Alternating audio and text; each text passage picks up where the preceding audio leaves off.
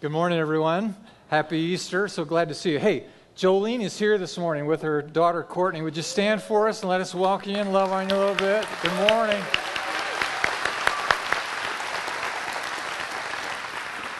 We're so proud of them. You know, uh, there are some regulars that work for Habitat, volunteer on a regular basis on all the homes that are done. And, and I overheard them one day when we were there working, and they said uh, that Jolene was the hardest working homeowner that they'd seen in all their experiences with Habitat. So good for you, sweetheart. She was a champ. Jolene's job uh, has her working through the nights, and so she would work all night and then show up on site and work some more, work several hours every day on the, on the house. And so we're not only happy for this new house for her, but we're just proud of you. And love you so much, and your your good kids. Courtney's here, and Corey and Sean are in the nurseries and junior church, so it's fun to have them with us today. And I want to say welcome to everyone over in the sanctuary this morning. I know that the simulcast uh, has a nice, uh, good crowd over there as well, and so we're happy that you're here on Easter Sunday. Welcome to Easter at Union Chapel. You know, Easter is all about change. Think about it. God took the worst possible situation, which was the death of his own son, and he brought good out of it. He actually changed the world through it. It's an amazing thing. Easter changed all of history. In fact, every time you write a date on a document or a check or something, it actually is a, a focal point on the life of Jesus. Because we're A D twenty fourteen, and that B C A D separation is the split in history demarcated by the life of Jesus Christ. He changed everything. And Easter is about that change. The Bible says if we were to put On, be put on friendly terms with God. In other words, God's not mad at us anymore. And put on friendly terms with God by the sacrificial death of his son. Just think how our lives could expand and deepen by means of his resurrected life. So the resurrection today is about change. And by the way, the purpose of Easter is not for religious people. You may get, be confused about that. If you're not a particularly religious person, or you have little or no religious background, you don't really feel that connected to God, and you rarely go to church, well, congratulations, because this is your holiday. This is your deal. Because Easter is not about religious folks. It's about everybody that God loves and wants to have a relationship with. So uh, God's not all that interested in religion anyway. He's not about rules. He's not about regulations. He's not about rituals. He's not about that. Jesus said that I came for religious outsiders, not the in crowd. He, he, the Bible says, I'm here inviting outsiders, not insiders, an invitation to a changed life, changed from the inside out. Well, we want to read the Bible today. It's our custom here at Union Chapel to do so. And one of the resurrection uh, narratives is found in the Gospel of John. And I'm going to read John chapter twenty, the first ten verses there, as we see the resurrection depicted from John's perspective. If you have a Bible, turn there to John twenty. If not, we'll project these words on the screen. And it is our custom to stand to hear God's word. So as you're able, would you do so as we respect God's word? John chapter twenty, verse one. Early on the first day of the week, while it was still dark, Mary Magdalene went to the tomb and saw that the stone had been removed from the entrance. So she came running to Simon Peter and the other disciple, the one Jesus loved. Now we might just pause right there for a moment. This phrase, the one Jesus loved, the disciple Jesus loved, that's not the first time this appears in the Gospel of John. And John is actually referring to himself. I'm the one he loved best. And so he, he wants us to know that. I was the favorite. And so she said, Mary Magdalene, they have taken the Lord out of the tomb, and we don't know where they've put him.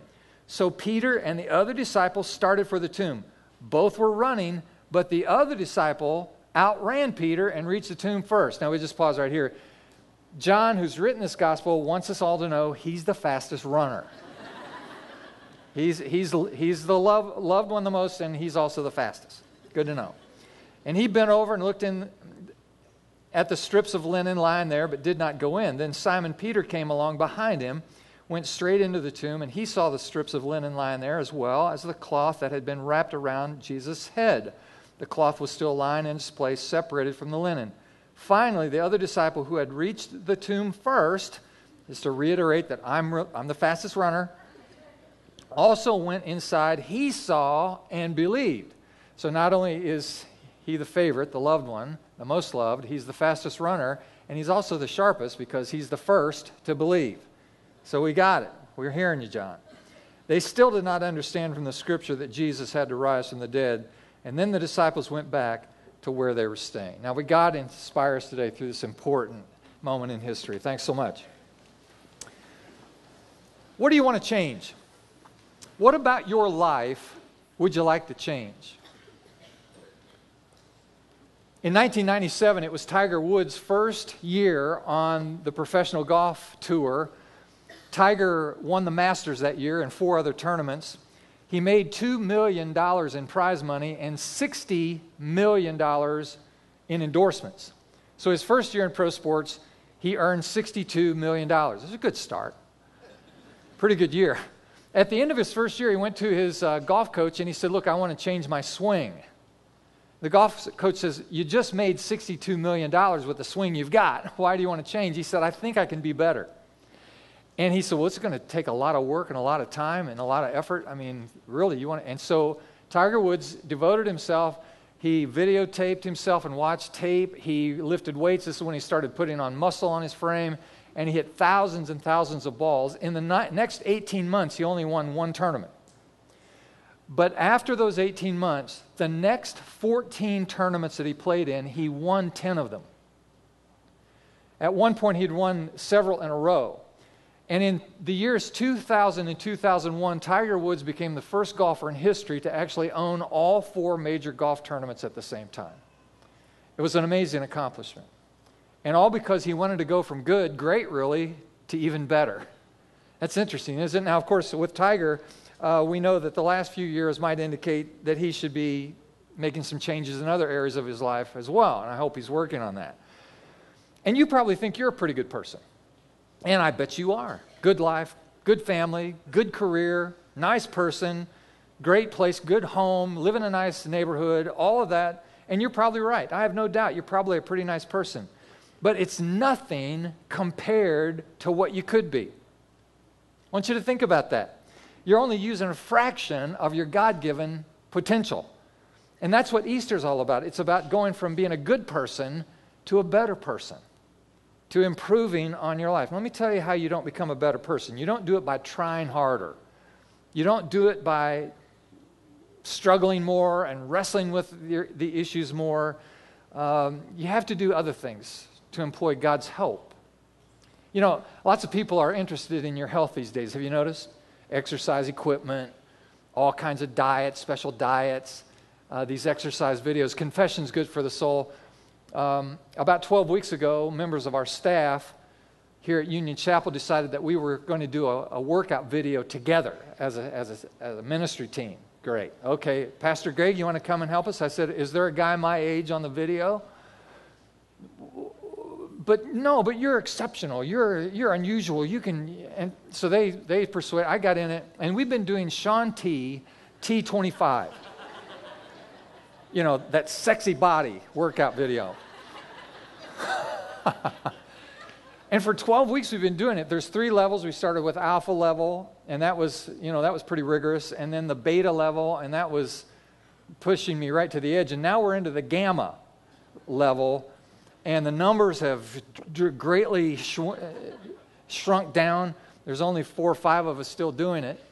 And, and I'm one of them.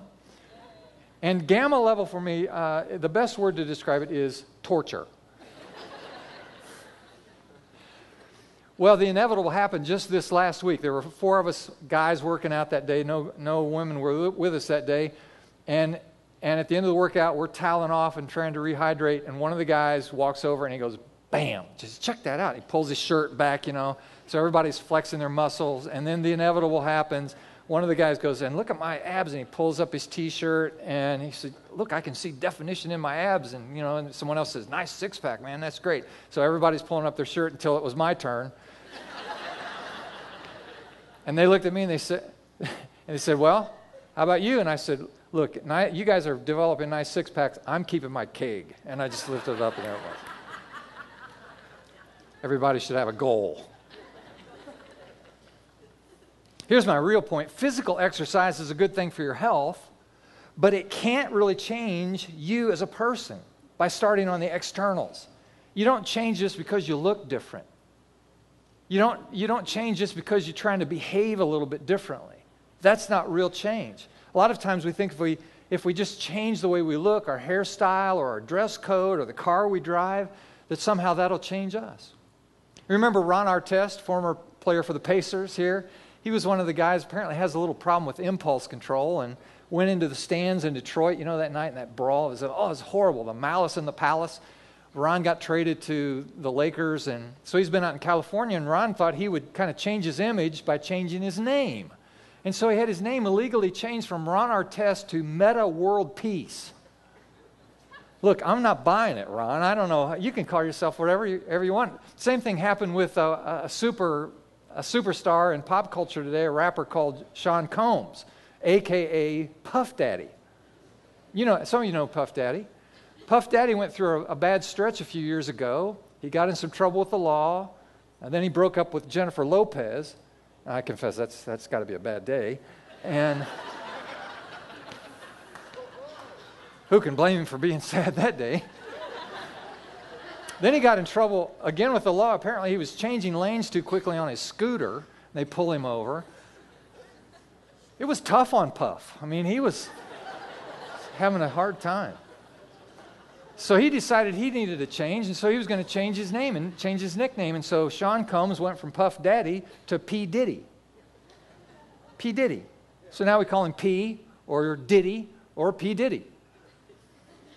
You know, and if it were only that easy, you know, if I could only change my name, that would somehow change my character, that would be great. But we all know that's not true. He could call himself Doo-Wah Diddy for all I care, or Puff the Magic Dragon. It still doesn't change who he is.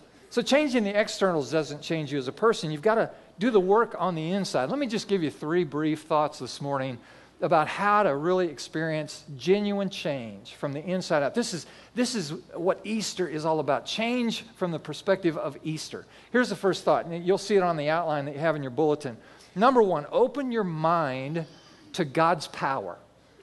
Open your mind to God's power. Now, we've just been going through a series here at Union Chapel called Transformed. It kind of goes along with the activities that we're doing in the community with homes and properties and transformation. And we've been talking about how to transform ourselves. And we used as our theme verse Romans chapter twelve, verse two, which says, "Don't be conformed to this world, but be transformed, be changed by the renewing of your mind," or changing the way you think, your attitude and your thought process in, in, the, in the midst of change. What I'm suggesting to us right now is that we need to start thinking differently about the, the opportunity to consider, the possibility of considering God's presence in our lives. To, to let your mind move toward God's power. It's, uh, it's very interesting that uh, when we try harder, try to do better, make resolution. You know, a New Year's resolution only, only lasts about two weeks. That's about how far willpower will, will carry you. And frankly, would you just admit, if, if all the changes you want to make in your life were possible on your own power and your own strength, your own ability, you would have already made the changes. But there are some things in life that are just too hard. The obstacle's too great. I mean, there's just too much pressure. There's, there's just too much resistance in my own pr- potential as a person to actually get through to that level of change. And we need outside help. And God is saying one thing you need to do is consider, open your mind to the possibility that I exist, that God exists, that God actually loves you, that the possibility that God knows you, He knows everything about you, and yet He still cares about you and, and stands ready to help you. I mean, you have to open your mind to the possibility that God really is real and He cares about you and stands ready to help you, assist you in your life. I've talked to thousands of people in my life, and occasionally I'll meet with people, as you can imagine, who are going through difficult times, and And sometimes these folks aren't connected well to God. They say, you know, my relationship is sour, my marriage is bad, my career is going south. And, and, and I might say to such a person, oh, have you ever thought about asking God for some help? Have you ever prayed about this? Invited God into this situation to give you wisdom and, and, and power. And sometimes people look at you like, what planet are you from? What do you mean? Pray to God about this. But it's exactly what we need to do because we need God's help. We really do. Occasionally, someone will say to me, oftentimes men, they'll push back and say, doesn't God say that God helps those who help themselves? And the answer is no, God doesn't say that. That's actually a quote from Ben Franklin. God helps those who help themselves. What the Bible teaches is that God helps those who don't know how to help themselves. God helps those who don't know what to do. God helps those who come to the end of their rope. God stands ready to help people who, who realize they're helpless.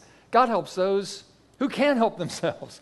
This is the promise of Scripture. This is the way that, that God operates. The Bible says, many are far away from the life of God. They have shut their minds against them, and they can't understand His ways. In other words, the power and the ability that He has available to them. What causes, what causes people to close off their mind to God? Well, there are a few things that we can mention. One is hurt. Maybe you've been hurt by another person, maybe even a churchy kind of person, a religious kind of person, Christian person, and you've reasoned, well, if that's the way God's people are going to treat me, forget God. But let me just be forthright for you a second. It's, it's actually pretty dumb to blame God for what people do. It's not smart. One of my life, one of my life uh, moorings, you know, like an irrefutable law of my life personally, is that I, I refuse to allow the weakness of another person to keep me from God's best in my life.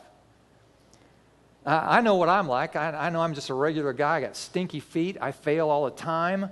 I know I'm not. I'm not. I, I just have. I, I, I'm just so far from where I should be, and I get that. And I assume you're a human being just like I am.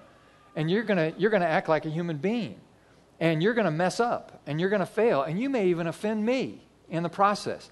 And so my one of my philosophies is I'm not gonna allow, allow your foolishness to keep me from my relationship with God. I don't want to blame God for stuff you do, and you shouldn't blame God for stuff I do. Because God God will never fail you. He'll never let you down. So. Nevertheless, it happens, though, that people get hurt and they blame God, and so that keeps them closed-minded toward God.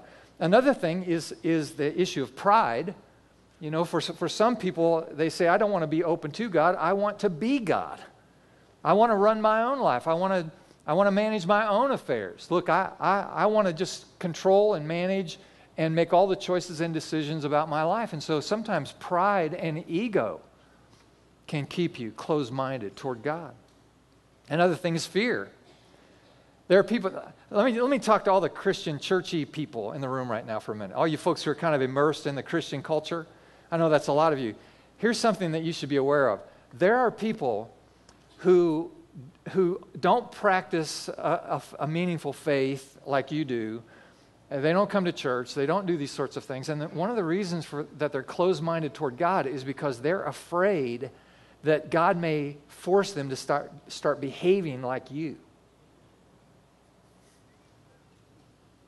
I, I'm sorry about that, but people are afraid. I mean, there, there are folks who won't have an open mind at all toward God because they looked at Christian television one time. And they saw people dressed funny with big hair saying Jesus all the time. And it just freaked them out. They said, if I open my, my mind to the possibility of God, He may make me like that.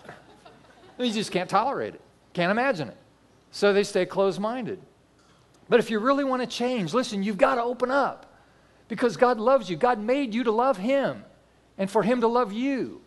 And so you've got to open your mind to God's power. It's, it's the only way to get there. So what is it that seems impossible to change in your life? Have you thought about that?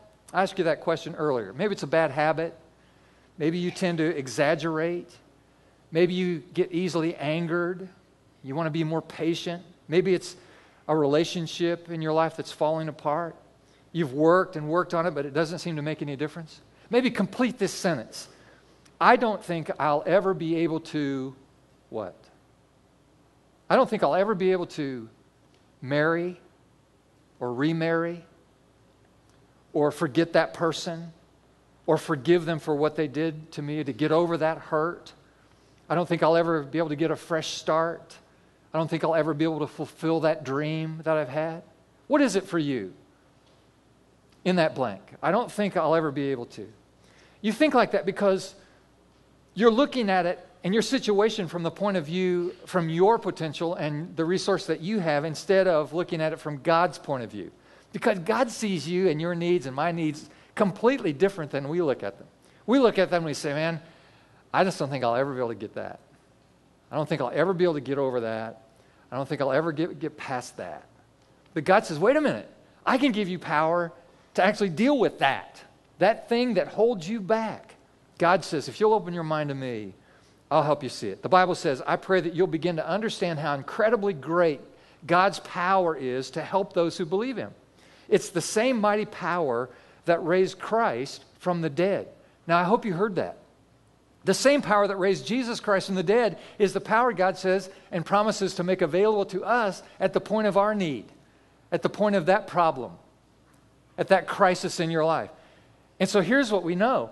The same power that raised Jesus from the dead, and would you admit the power necessary to raise that boy back to life and resuscitate him and resurrect him, that took a little power? Yeah, the same power that God used to resurrect Jesus from the dead, he's this, it's the same power that can resurrect a dead marriage, can resurrect a dead career, can resurrect a dead dream. This is the same power from God who can do anything. And so this is the promise. The same power that God used to raise Jesus from the dead is available to you.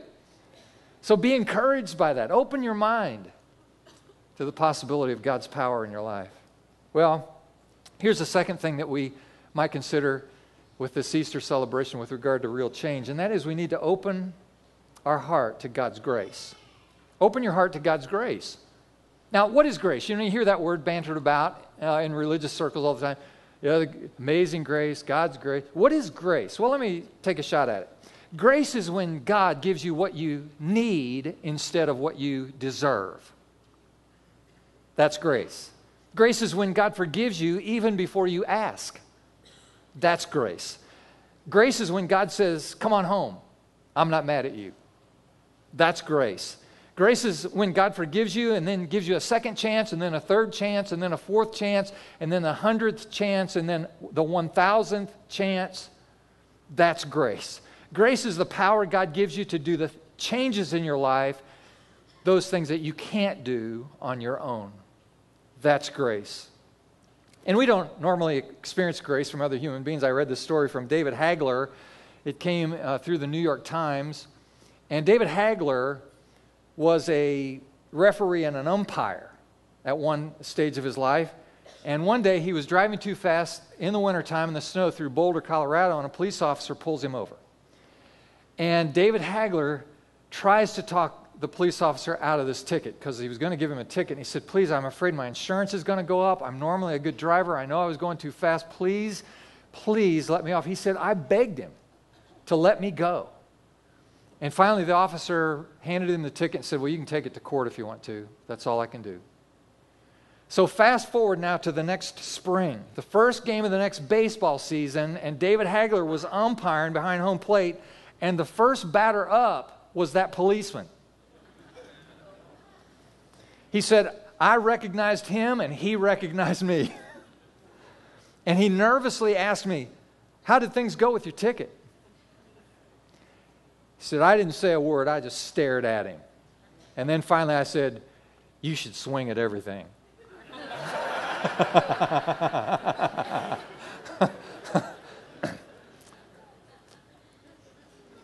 Years ago, one of our boys was playing a basketball game at the middle school, and Beth and I were there, and it was one of those afternoon games on a Thursday when, you know, there's only fifty people in the whole gym, and it's, you know, all you hear is the ball bouncing and the tennis shoes on the floor and the cheerleaders, you know, chirping a little bit.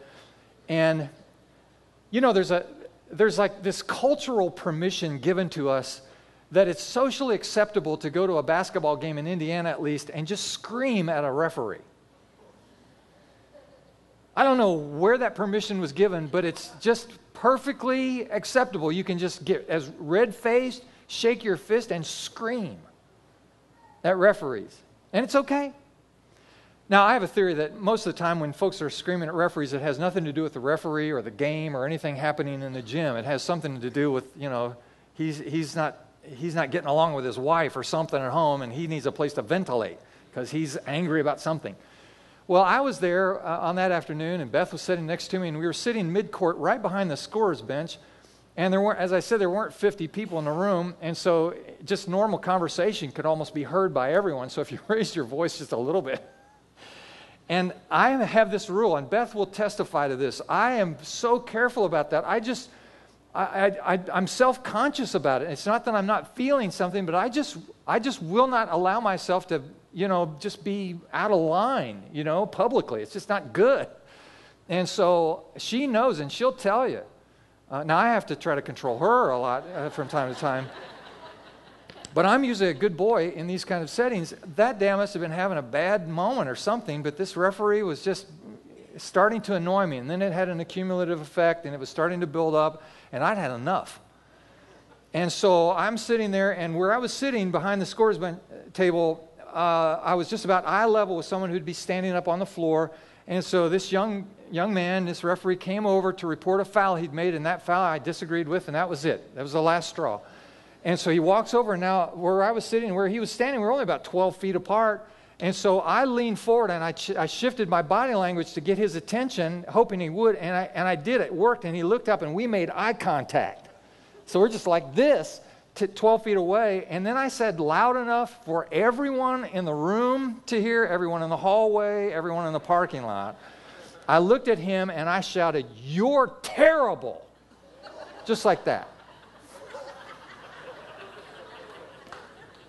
And, you know, it just, it's, it stunned him.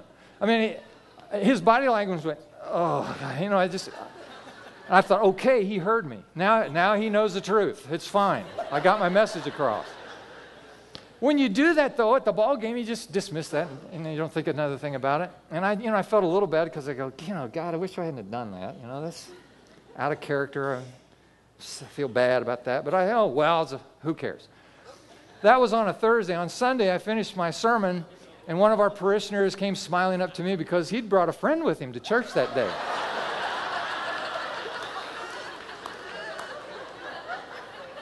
And I... I was introduced to his friend, and I, I, I recognized him immediately. This is the second time now in three days we were looking at each other eye to eye. And he had recognized me long before that moment, that morning. And so I looked at him. The first thing I said to him, I smiled, and I said, "I'm really sorry." And he goes, he was so gracious. He said, "That's okay." He said, "At least while you were, you were preaching, I didn't stand up and say, 'You're terrible.'" Yeah. But we don't normally experience grace from other people. But God shows you grace twenty-four hours a day. I mean, the next breath you're going to take is because God's grace. It's a gift. Everything that you have, everything you enjoy, everything good and pleasing and acceptable about life is the gift of God.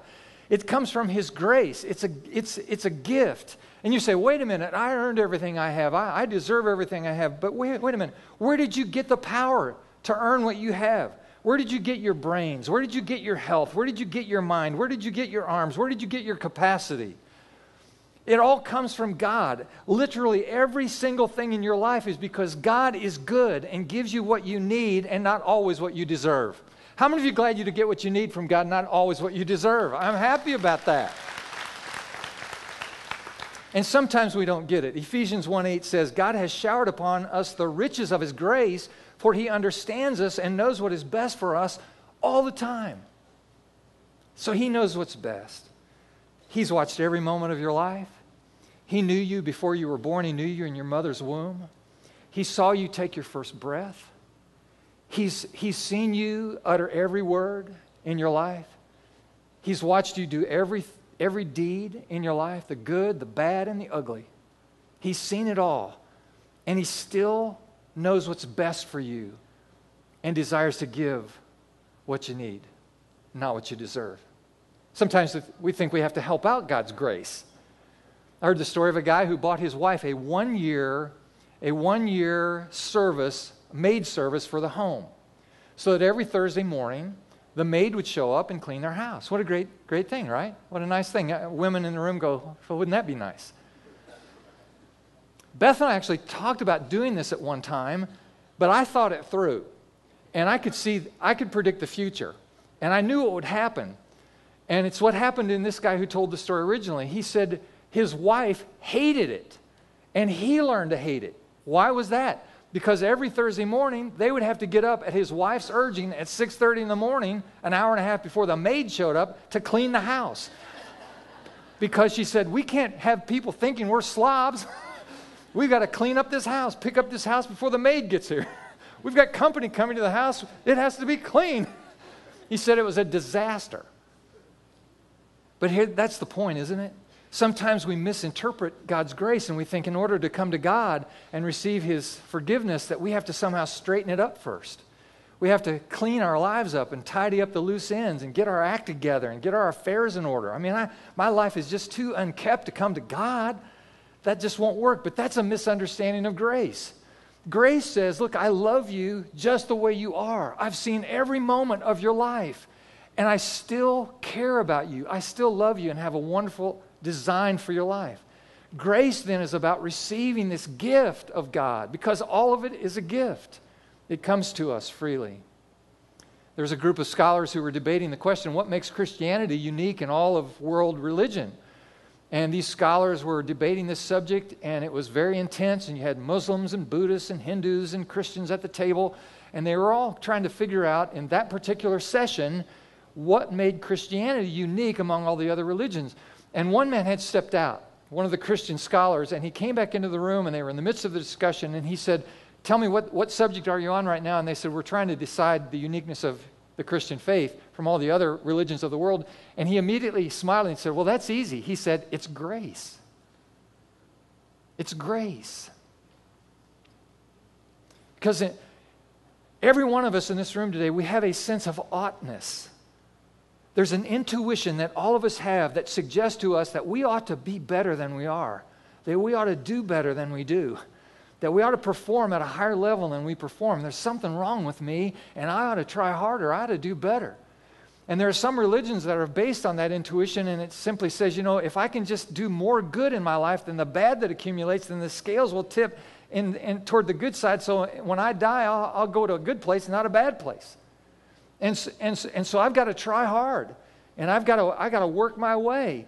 I got one angel on one shoulder and another on the other shoulder, and I've got to, I've just got the preponderance of the evidence has to fall one direction. So I, so I want to get this right. And most of the world's religion kind of focus on that sense of oughtness.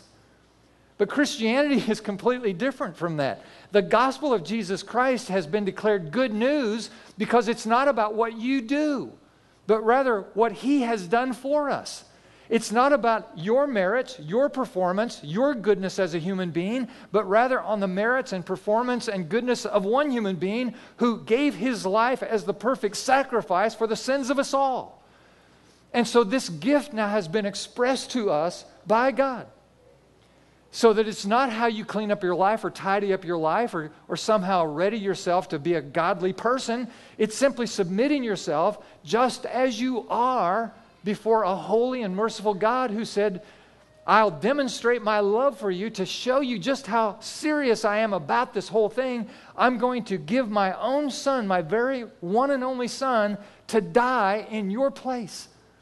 What you deserved, he took. And so I'm willing to give you what you need, not what you deserve, based on the merits of my, the life, death, burial, and resurrection of my son, Jesus Christ. So the gift of eternal life is this wonderful expression of grace. It's unmerited. It's unearned. You can't buy it. You can't achieve it. You can't get there. It's given freely. It's a wonderful thing. Grace is what distinguishes Christianity from all the other religions in the world. And by the way, God doesn't care about your religion. We get all caught up in the distinctions and the differences, but it's not about that. God doesn't care about the religion. Listen, if you're a Roman Catholic or you're a Buddhist or you're a Hindu, you've, you've been considering Islam or whatever it is, God doesn't care about all that stuff. What he cares about is having a relationship with you. And he's gone to the extreme expense of offering his very own son in order to satisfy the demands of justice in the world. So that your sins, the offenses that you have created against a holy and just God, have been eradicated by the work and merits of Jesus Christ. I'm glad when I stand before God someday that I won't have to give an account for myself or defend myself. What do you have to say for yourself? Look, I'm indefensible. I know my life. I got no chance in a moment like that by myself. That's why The Bible says if you say yes to this gift of life, that God will provide for you an advocate who is Jesus Christ, the righteous one.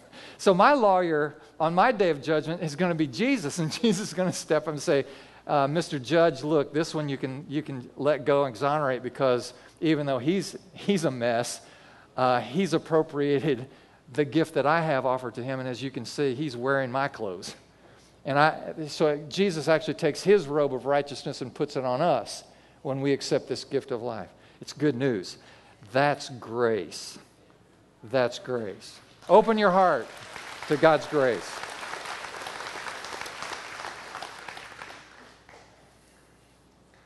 Let me just offer this third thought. Open your mind to God's power. Open your heart to God's grace. And the third thing is to open your life to God's love. A thousand years ago, a thousand years ago from today, one thousand years ago from today, God knew you'd be sitting in this room today. God knew you'd be there in the sanctuary at Union Chapel in Muncie, Indiana today. He knew you would be here. He knew you, in fact, from the foundations of the world. And He knew that you would be here in this moment, and that you would be sitting here long enough and quiet enough to let someone like me tell you about this amazing opportunity of life that comes through faith in Jesus Christ, to receive God's love.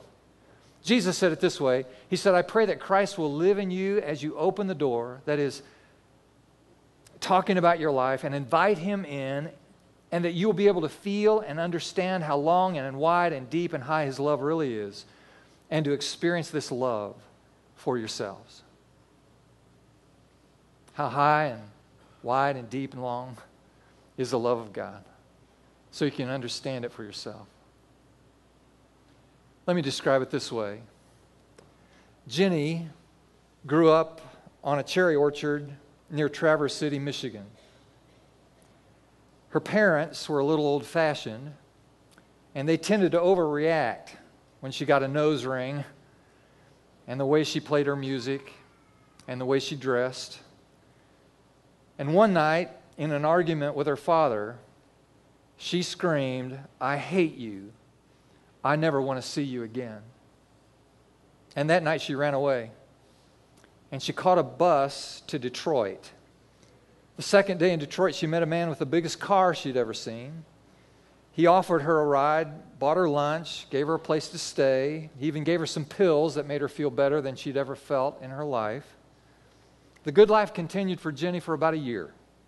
The man who called himself, and now she called the boss, taught her a few things that men like, and because she was underage, men would pay a premium for her. And she lived in a penthouse and ordered room ser- service and got whatever she wanted.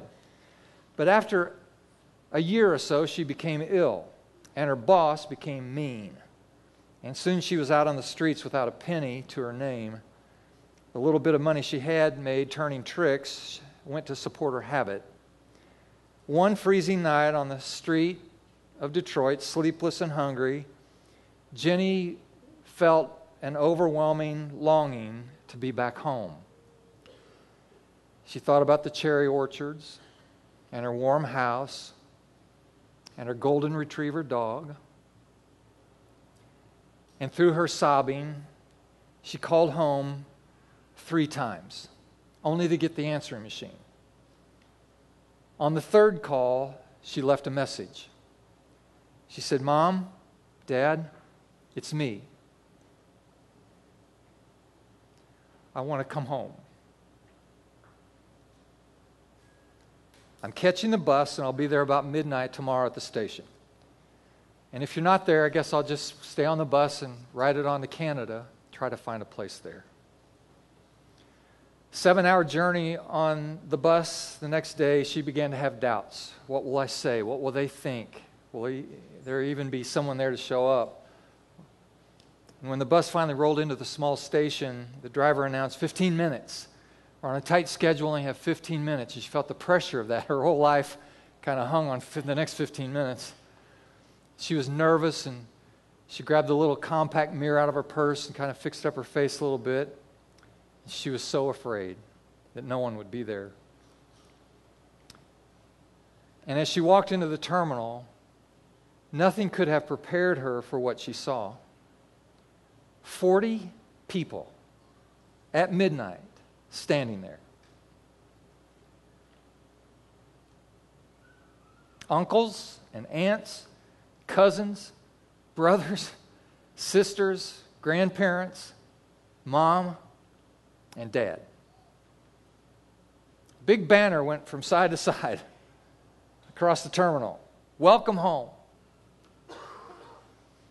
Dad leapt out of the crowd, raced over and grabbed her. She said, "Dad, I'm so sorry." He said, "Shh, there's no time for apologies." He said, "We planned a big party. We got to get home."